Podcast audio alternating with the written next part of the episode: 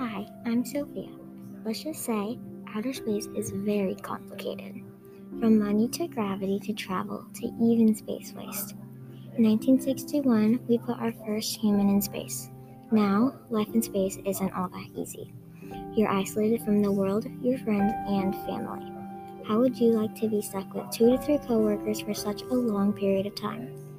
In space life, your main diet is mixtures of air sealed, freeze dried food that you have to preheat every day. It's not always fun either. In space, your mind can lose self control, sleeping issues, and mental issues. This happens because of how big of a change it is on your body, since it's like stepping into a new world.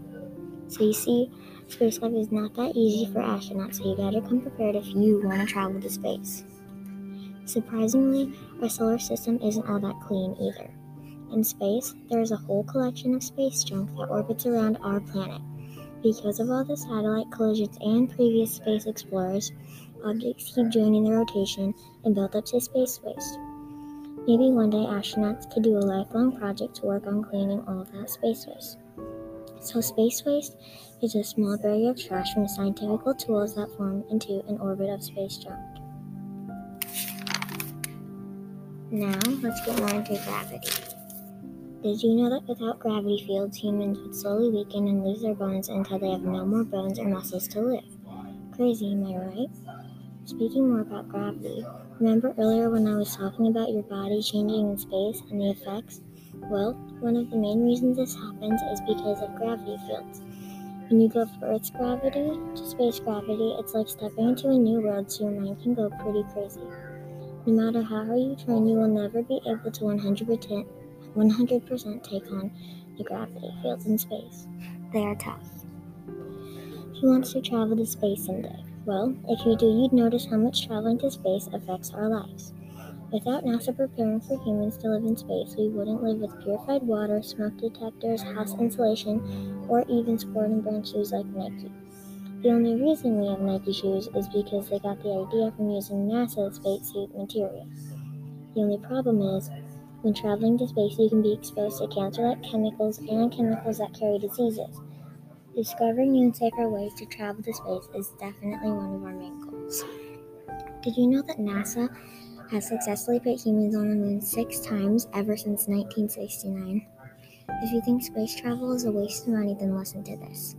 Because of space exploration and technology, there is a solar plant in Nevada that powers 75,000 homes, so it is not a waste at all, actually.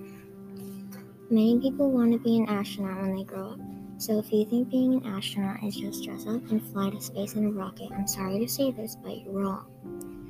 It takes a lot to be a space explorer, so you better come prepared. An astronaut once quoted, Don't tell me the sky is the limit when there are footprints on the moon.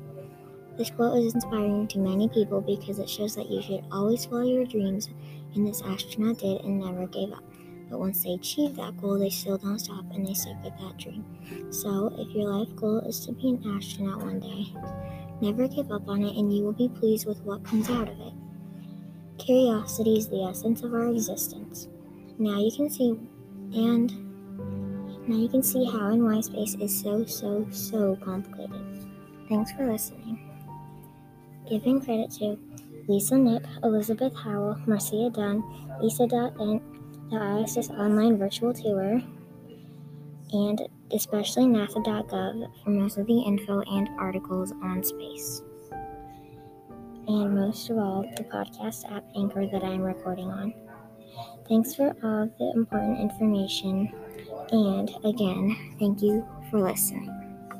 I hope you learned a lot about space.